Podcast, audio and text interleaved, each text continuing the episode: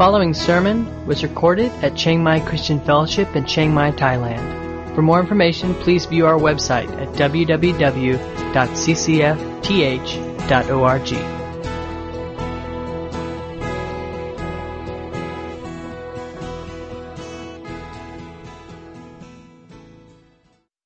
So today I do want to start off in Matthew 21 with the, the Palm Sunday story.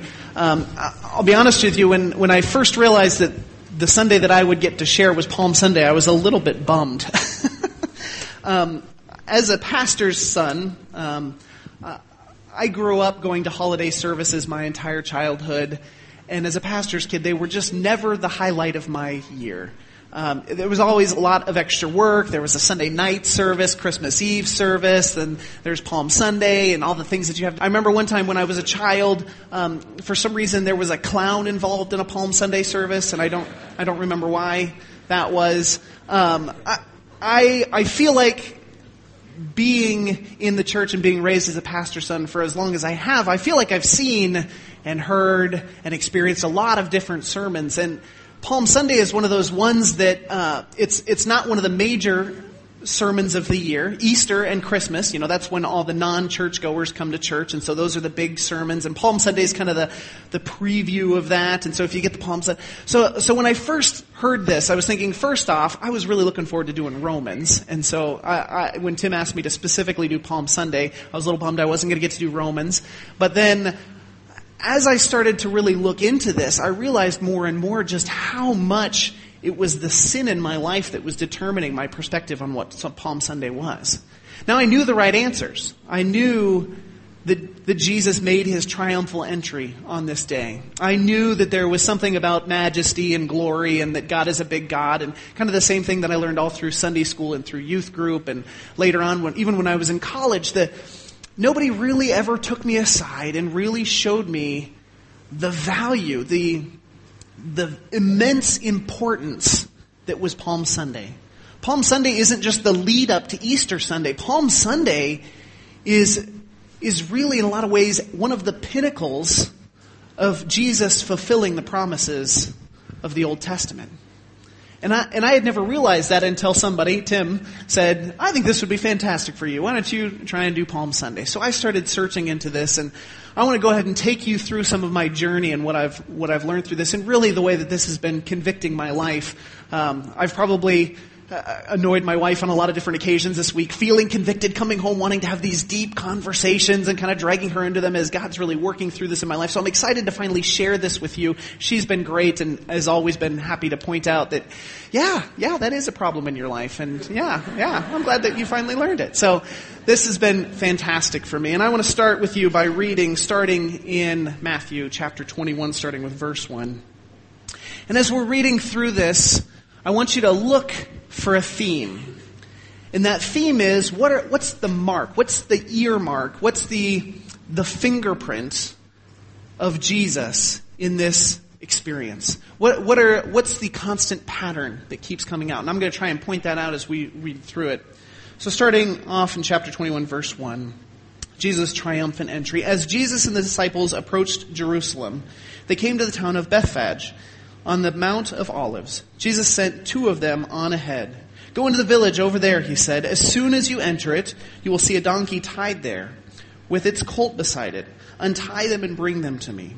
If anyone asks what you are doing, just say, the Lord needs them, and he will immediately let you take them. This took place to fulfill the prophecy that said, Tell the people of Jerusalem, look, your king is coming to you. He is humble, riding on a donkey riding on a donkey's colt. The two disciples did as Jesus commanded. They brought the donkey and the colt to him and threw their garments over the colt, and he sat on it. Most of the crowd spread their garments on the road ahead of him, and others cut branches from the trees and spread them on the road. Jesus was in the center of the procession, and the people all around him were shouting, Praise God for the Son of David! Blessings on the one who comes in the name of the Lord. Praise God in the highest heaven. The entire city of Jerusalem was in an uproar as he entered. Who is this? They asked. And the crowds replied, It is Jesus, the prophet from Nazareth in Galilee.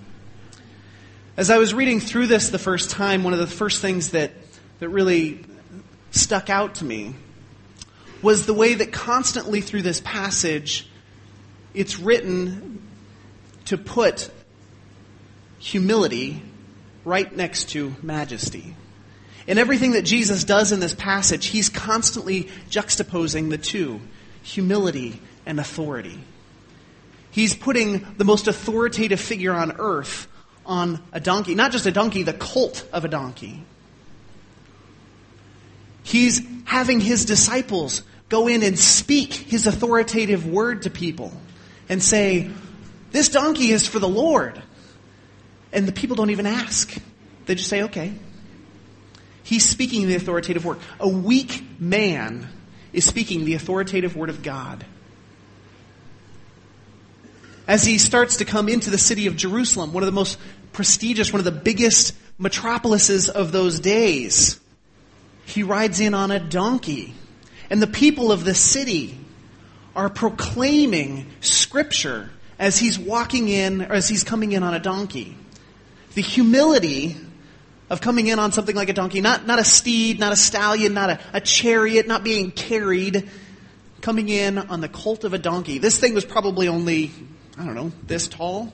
I mean, just barely tall enough to keep your feet off the ground. And while he's put himself in this place of humility, the crowd is proclaiming Psalms 118 and saying that they are proclaiming this and acknowledging that Jesus is fulfilling Scripture. Now, the other people in the city, there, there wasn't everybody proclaiming. It says in here that there was, there was also the people of Jerusalem that were asking the question, Who is this man? Well, the crowds were also screaming at them, This is the Son of God. This is Him. Jesus is letting other people do the talking for him. He's not coming into this as an authoritative God and saying that I will tell you who I am. He's saying, I'm just going to walk in in a humble way and you're going to tell me who I am. That's a position of authority. After this happens, Jesus enters the temple and began to drive out all the people buying and selling animals for sacrifice. He knocked over the tables of the money changers and the chairs of those selling doves. He said to them, The scriptures declare my temple will be called a house of prayer, but you have turned it into a den of thieves. Authority. The blind and the lame came to him in the temple, and he healed them. Compassion. He healed them. Authority. The leading priests and the teachers of religious law saw these wonderful miracles and heard even the children in the temple shouting, Praise God for the Son of David. The children, the most humble manifestation of God's people, proclaiming Him, His authority. But the leaders were indignant. They asked Jesus, Do you hear what these children are saying? I love this answer. Yes. Yes, I do. Haven't you ever read the scriptures? For they say you have taught children and infants to give you praise. Then he returned to Bethany where he stayed overnight. Now, as I read through that, I said, wow, that's, that's, there's a lot of good stuff in there. But something just kept on gnawing on me and gnawing on me and gnawing on me and saying, you're missing something. You're missing something. That's all good and powerful and that's, that's majestic and that's the triumphal entry, but you're missing something. So I read it again. I went through it and thought, wow, that is amazing. That is triumphant. That is, that is humility and authority together as one coming to influence a people. But I read it again and it's still not quite. I'm missing something. Then I did that wonderful thing that, that I've done on many, many different occasions, and sometimes I actually follow it, sometimes I don't. And I look over to the little left column of my Bible and I see in verse 17 and six, or sorry, 16, where Jesus quotes scripture. And I thought, man, that's, that's a, it's a, it's a fitting scripture, but what does it mean? What's the purpose of it? So now I want to take you back to Psalms 8, where that comes from. Psalms 8, another psalm that I've probably read a dozen times in my life and thought, wow, that's, Psalms 8, it's Psalms. Jesus quotes Psalms pretty frequently. He lives in the Psalms. That's probably one of the reasons we should look into why he quoted Psalms. He quoted Psalms, my God, my God, why have you forsaken me? You know, you, you don't quote something like that when you're about, when you're about to die in the most extreme agony of your life unless you're breathing Psalms, unless you're, you, you have become that scripture. You, you get, you become who you really are when you're on your deathbed.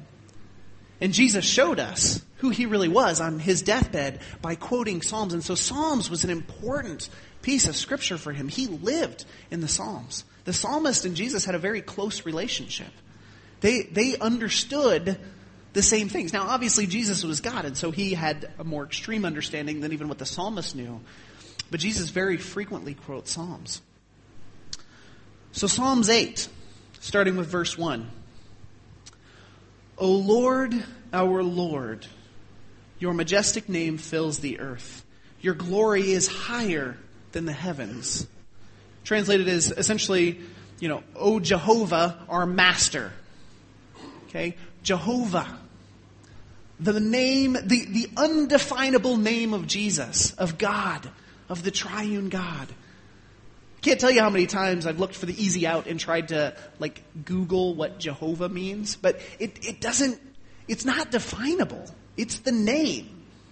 It, it has a meaning, but it's not definable. Our master, our giver of life, our giver of value. In those days when, when, when you called somebody your Lord, you were in a position of submission to them. You had a relationship to them that in some way gave you value. If you were a servant to them and you were a servant from a good home, from a good house, and you had a, a good master, you were a valuable servant. Our master. How majestic is your name that fills the earth. I cannot tell you how much time I spent just trying to understand this idea of filling the earth.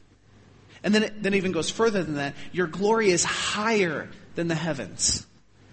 Your glory fills the heavens. It is greater than the heavens. Your glory created the heavens.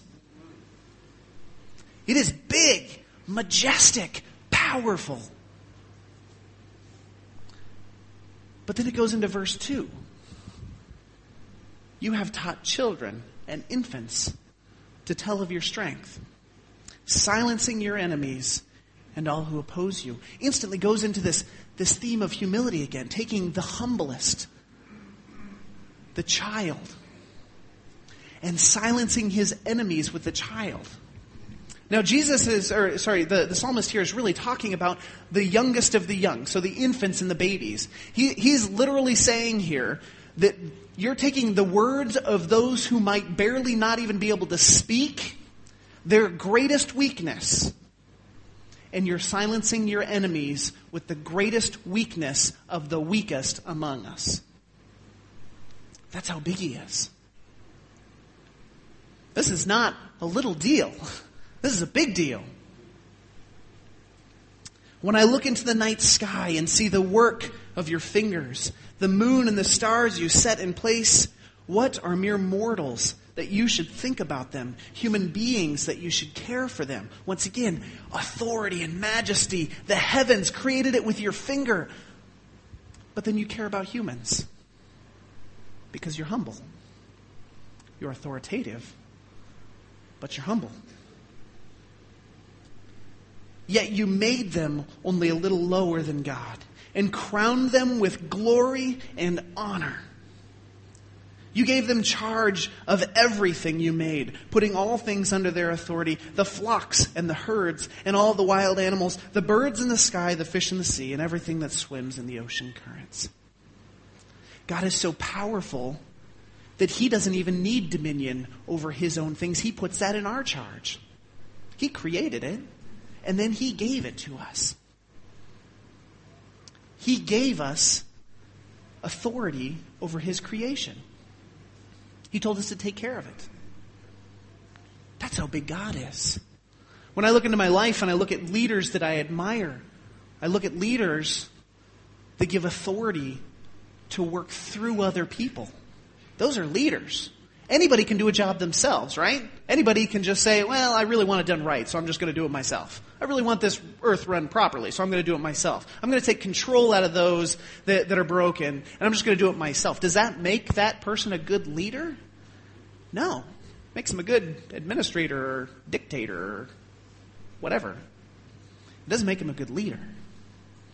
A good leader is somebody, somebody that we should follow, is somebody that gives us the passion and the desire to do as they have commanded, to take over authority from them and to live on through that. To demonstrate that authority. To act in authority that has been delegated to us by a leader, by a master, by our God, our Jehovah, our Lord, our Creator.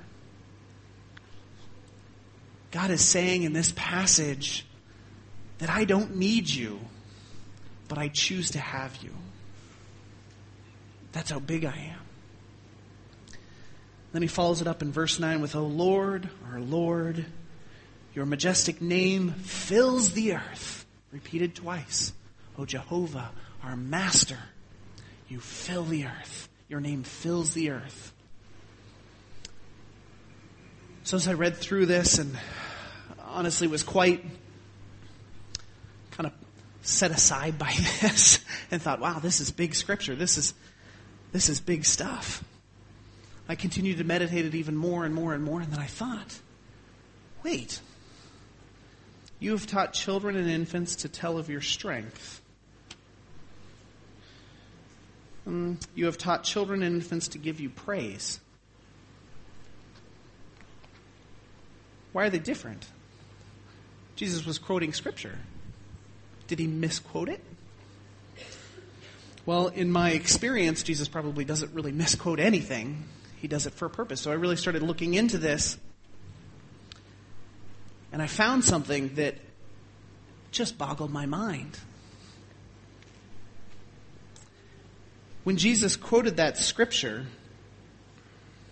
he could have spoke it in Hebrew. He could have spoke it in the original, right? Jesus could speak Hebrew, and people there probably would have known Hebrew. The teachers he was talking to would have certainly known Hebrew. So if Jesus wanted to quote it back perfectly, why didn't he just do it in the original Hebrew? Why did he, why did it get rendered into scripture in the Greek? Why did that happen? So then I started studying this, and, and he, they use different words. It's not even it's not even that it was just a mistranslation or that it was rendered differently. He actually uses different words here. In the Hebrew, in Psalms 8, it, it literally means to put in place or to set, to, to found praise. To put in place. I've established praise. He's saying that in Psalms. He comes to Matthew, and it changes.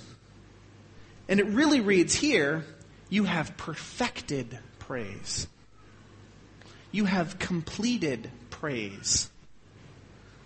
Well, then you look at that word praise and you think, well, wait a second, that's actually just a derivative meaning of the word. What's, what's some, that, that word actually more closely means story. It's not praise. It's story. It literally means, in the Greek, you have completed your story. You have completed your praise. Jesus takes scripture and quotes it differently because right then the teachers are looking at him and saying, why are you letting the children say this? Are you crazy? They're calling you the son of God, you heretic. And Jesus is saying, no, no, no, no, no, no, no, no. They're completing it for me right here. It's not just that, that I'm quoting scripture. What I started then, I'm finishing now. That's what he's saying. How many times have I passed that over? How many times have I read this scripture and just didn't even bother to look? Jesus is making a point here. You know what else is, is crazy that's, that's jaw dropping on top of that is Jesus is making another point. He's saying what they're doing there and praising their Jehovah, their master, they're doing now. I'm him he's quoting scripture and essentially saying, that scripture applies to me. You teachers, you fools, you ignorant people, they are talking about me here in this place, fulfilling scripture in this very moment. And it says that he will silence his foes with the weakest of the weakest of us. And you know what happens there? It ends. Chapter ends. He went on. Does it say here? Um, he returned to Bethany where they stayed overnight. There was no more dialogue after this. What he's done there is he just used one scripture to say, I am God and I am here. I am fulfilling scripture and those children are helping me with that. And I am silencing you. I am silencing my foe here and now in this place, in this moment. You be quiet. That scripture is powerful. This is a majestic God.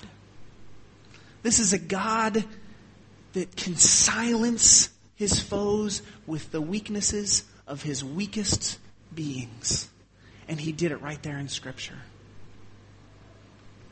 And he used Scripture to do it. But he made a point that I am here and now this triumphant entry, this is me fulfilling Scripture. This is me making a point. This is me showing you that the God of the universe is here now in this place, and I'm fulfilling Scripture. That's a big God. Now I read through that, and as I read through that, I thought, wow, I can't really say I've ever studied it from that perspective. That, that just makes it incomprehensible. And I started thinking, if we really believed this, if we really heard the Palm Sunday sermon too many times, we would see it in our lives. If, if I really believed this scripture, that God was right there alongside me, silencing my foes, with me in this place, fulfilling scripture, a living God in my heart, doing a work, I would live differently.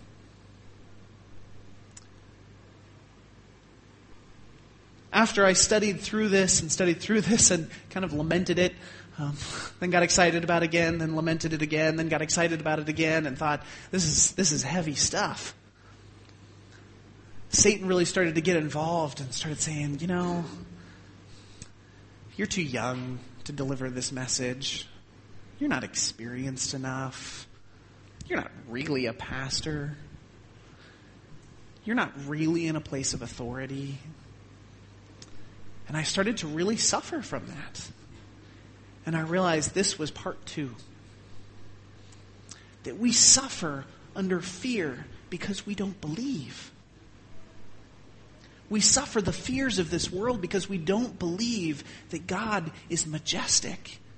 We don't believe that He really could silence our foes with the weaknesses of His weakest. We don't believe, so therefore we get fearful. And there in that moment, I was sitting in my office and I just thought, wow, here in this time, God is making this a powerful message in my life. And so I started to think, you know, how do I apply this? How do I get to a point where I can truly proclaim this part of the gospel, the gospel of God's majesty? The fact that he was majestic and the creator of the universe and he brought himself down to the earth and humbled himself before us so that he could die on the cross and save us from our sins. How do I apply that to my life? How do I not overlook another Palm Sunday? So I started searching through my life and I realized that I live in perpetual unnecessary fear. And I think that many of us do. Fears within our ministry. What if God moves me to Africa? What if my plans change? What if I have to go serve in a place where there's no running water? What if I plant a church and it fails? What if I lead these people and then they preach heresy from the pulpit? What if I start this home group and then somebody does a horrible thing and ruins it all. What if, what if, what if, what if I fear?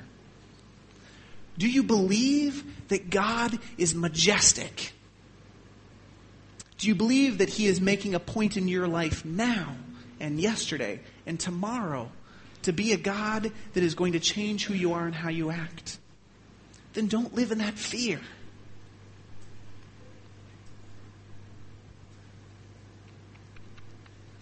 What if God doesn't come through? What if there's not enough funding? What if we don't finish the project? What if? What if? Well, I probably just shouldn't try. This is too big for me. I'm too young to be in ministry. I'm not in the right context to do ministry. I'm just a teacher.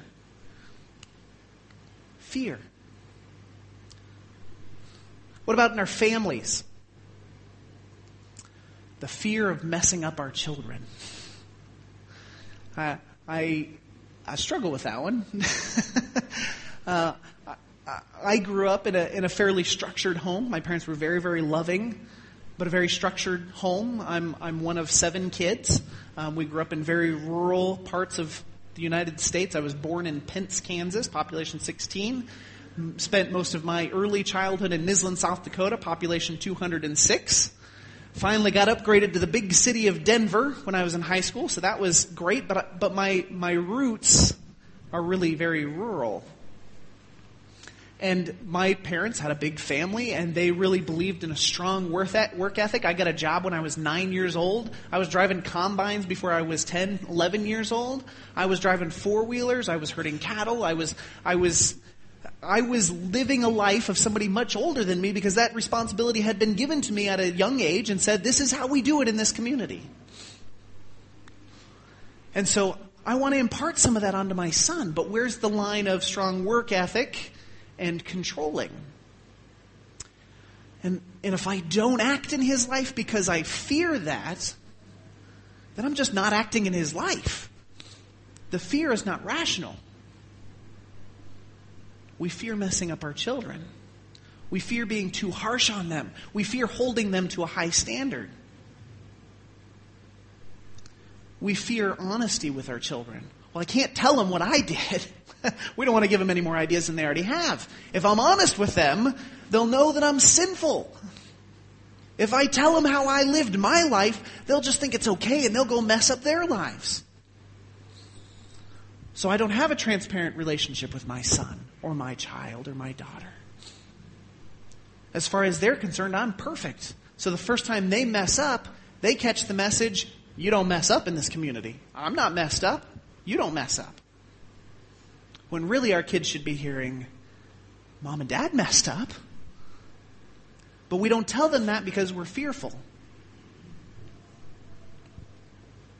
Here's even worse fear of our children messing themselves up. Going off to college. Okay, my son is still 15, 16 years from really being in that 15, 14. Wow. Okay, 15 years from being in that place of going off to college. But how many of you have recently sent a child off to be by themselves in a different country and just fear every day that they're at parties and with girls or boys and they're not being proper and these fears because I'm not controlling them. They're going to mess up their lives. I messed up my life. I hope that someday my son won't make the same mistake I made, but I certainly hope that he doesn't think that I'm perfect. Because then it will never give him license to be okay with being imperfect. I'm fearful that my son will mess himself up. What about once we send our child off to this world and this world has its way with them? Will they survive? Will they come out on top? For the most part, I've always had a, had a, a personality that's kept me fairly straight and narrow. I was kind of one of those kids. I was the pretty good pastor's kid. I was not really all that rebellious when I was a child. I had older siblings that did plenty of that for me. Um, they would admit it. um, that took very detoured routes to getting where God wanted them. But for the most part, they're there. They did not mess themselves up. God still loves them. They made mistakes. When I was in college and I started making all the mistakes that I was going to make, I did not mess myself up. God still loves me. And I still got to a point where I am in a relationship with Christ?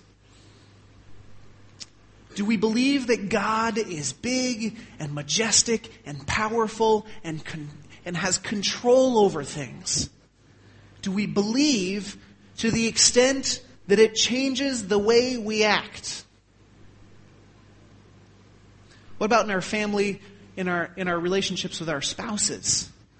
What if my needs aren't met? What if my spouse doesn't love me in the right way? What if, what if I was happy, I was hoping to have this kind of relationship with my spouse and it turns out to be this? What if, what if? What if I'm single? And I'm, I'm 25, I'm 30, I'm 35, I'm 38, I'm 40 years old and I'm single. What if I never get married? If I don't get out there and start dating, if I don't take things into my own hands, I may never get to have children. Does that determine the way you live your life? Does that fear determine how you act? What about just inside me? Let's, let's focus in a little bit. Okay, we dealt with ministry, we deal with our families. What about just the fear of being transparent in front of people. What if they don't like me? If I truly believed in the majesty of God, I wouldn't care what people think of me. I would never even consider it.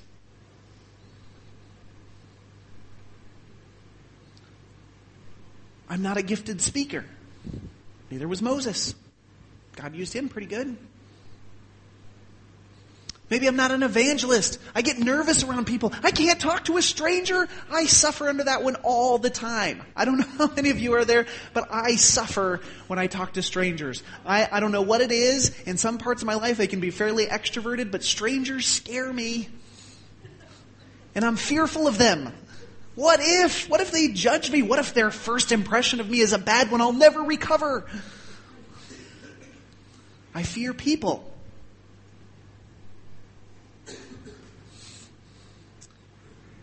What if my friends and my family, what if the world, what if my peers, what if my boss sees my sin inside of me? I can't be transparent. I can't confess my sins. We wonder today where confession has gone in the modern church. I'll tell you where it's gone into fear. We don't encourage people to confess their sins because we don't want to confess their, our sins. And then we go and we share the gospel with somebody and we say that you need to confess your sins so that Jesus can come into your life and love you. And they look at you and go, You're a horrible person. And you've never shared with me. The reason we don't confess anymore in the modern church is because we as pastors, we as leaders, we as elders don't like to do it ourselves. And so we, we let everybody else off. Because if we didn't, we'd have to do it ourselves. We're not transparent.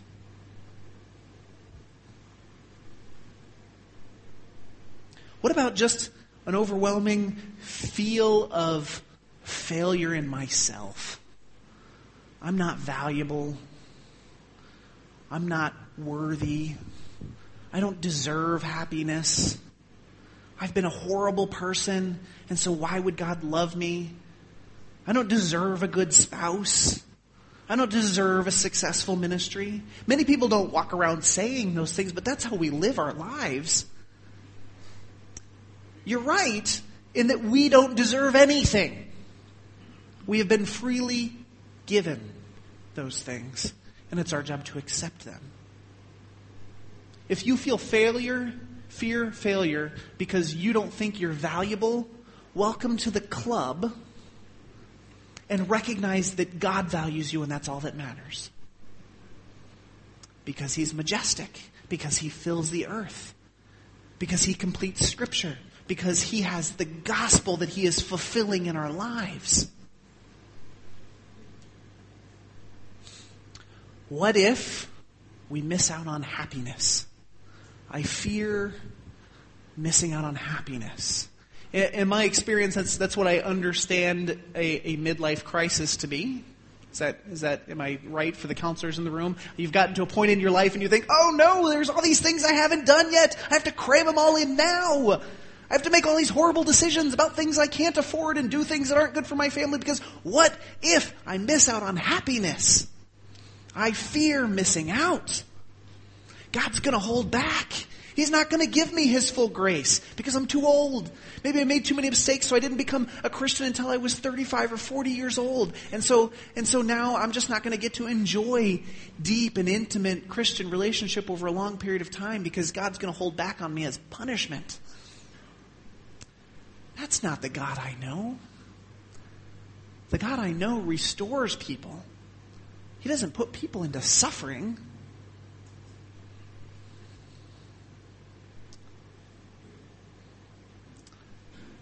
One of the last ones that I think is kind of an interesting paradox to this is that we can fear all of those things. We can fear this world. We can our, fear our families. We can fear everything in light of God's majesty, knowing we have knowledge. We have written scripture. We read it. We say it. We say God is sovereign. Some of us went to churches that were sovereign grace church. We know that God is sovereign. And we fear all those things. But you know what? The only thing we truly don't fear is God. We live our lives as though we don't fear God. We fear all these worldly things. But when it comes to God's judgment, when it comes to what He's given us for our lives, when it comes to the way He's asked us to live our lives, we don't fear that. Well, God's not really going to punish me for that. We're happy to fear all these things of this world. But when it comes down to the one thing that we truly should fear, the God of the universe, that we should have an understanding and a gracious fear of, knowing that He could really do anything with our lives that He desires, we don't fear that. The great paradox of where we live in fear is that we fear everything we shouldn't and we don't fear the one thing we should. So when God had put Jesus on the earth, and Jesus was riding into the great city of Jerusalem to see his name proclaimed. He was saying, This is me! Forget all those things. I'm majestic. Fear me. Don't fear the world. Don't fear other people hurting you. Don't, don't fear people hurting you or your family because of the gospel, because of what you've believed. Fear me. And that's all you need to fear, and I'll deal with it. And I don't mean the type of fear that's, that's paralyzing. I don't mean the type of fear that, it's the healthy sort of fear. Like, I kind of feared my dad growing up. He wasn't abusive, but there was a healthy understanding that if I did something wrong, that he would make it right in my life. There was a, a healthy fear there. There is a good and healthy and godly way to fear God. We apply it in all the wrong ways, and we don't apply it in the one good way we should. So this, this triumphant entry was meant to be a point, and Jesus is making a point. He's quoting scripture. He's misquoting scripture specifically to make a point. To tell us that this is happening now, in this life, right now, on this planet, in this spot, with these people. They are proclaiming the name of God. And I am He, and I am going to silence you, and I'm going to silence your fears. That's what He's saying the triumphant entry is one of the pinnacles of the gospel. It is the majesty that gives us the value so we understand why it was such a big deal that Jesus was ever here. Because we understand the majesty of God, which is why it was such a big deal that he was here. Which is why it was such a big deal that he gave up his life for us.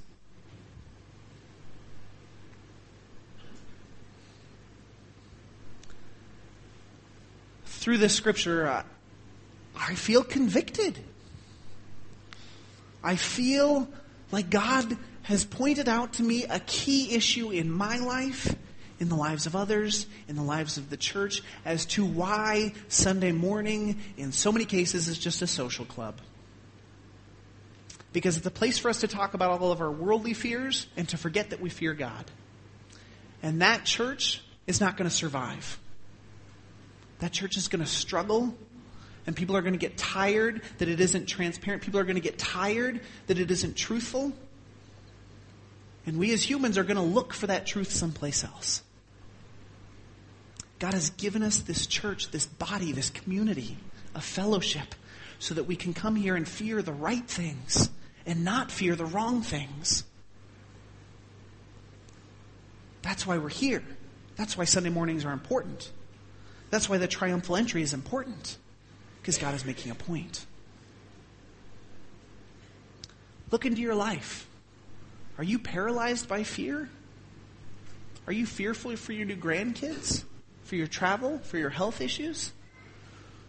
Are you fearful for not ever getting married? Am I fearful for being too young and standing here in front of all these people and thinking, what could God possibly do with me? Are you fearful because you don't have a true missionary job? Are you fearful because somebody has been critical of you and you've let them determine your value? What are you fearful for? And give it up, knowing that God is majestic, that He's all powerful, and that He is our Savior. God is here now in your life at this moment. After all that happened, we got the Holy Spirit today in this place. It's telling us that we have nothing to fear. So as I was going through and kind of tying this up, I started to think, wow, this is really powerful scripture. So then I went and I started looking for other themes in the Bible and I found out, I think that this sermon could probably be preached out of any scripture in, in the Bible. Any of it. Pick a verse, find the juxtaposition of humility and authority, and find out what the message is. And the message is usually stop fearing. Just do. Be obedient. Let me save you. That's all throughout the New Testament. That's all throughout the Old Testament. This is not a Palm Sunday sermon. This is an everyday sermon. This is something that should take hold of our lives in any scripture that we read. In Matthew, we're given great release from this fear. Come to me, all of you who are weary and carry heavy burdens. Take my yoke upon you. Let me teach you. Why? Because I am humble and I am gentle at heart. And you will find rest for your souls. For my yoke is easy to bear, and the burden that I give you is light. Jesus is taking our burden and giving you his and saying, It's light. Don't live under this. All that wonderful stuff about arguing about church politics and music and who said what and how we should do communion and offering and all of that wonderful stuff does not matter because what matters is that you should come to me and that I will give you rest for your soul. And if you are doing that, and you are doing that in community, that is what the church is to be. So I encourage you, I challenge you today as a church, as a body, as a congregation, as a fellowship of a body of believers, as a gathering, whatever you want to call it from whatever background you come from, to be that as a community. That's what I want as one of the leaders of this church, that's what I want for this church. That's what I want for you when I look out. That's what I know Tim wants in the depths of his heart. That we would be a body of believers that are coming and finding rest for our souls because we know God is majestic and He is powerful and He can do anything in our lives and we have no reason to fear. Because God is a big God. Let's pray. Heavenly Father, Lord, I do pray that just this message would be one of, of power and authority in our lives.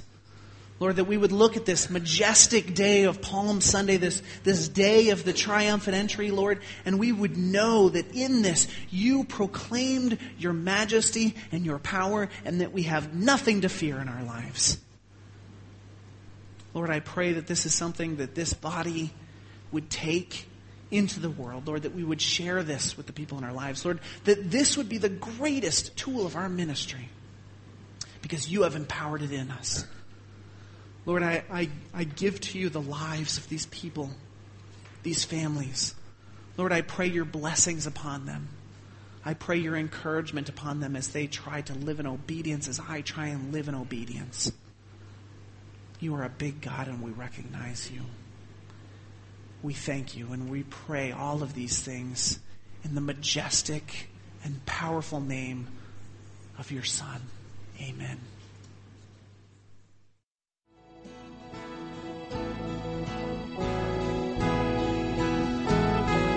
You've been listening to a sermon recorded at Chiang Mai Christian Fellowship in Chiang Mai, Thailand. For more information, please view our website at www.ccfth.org.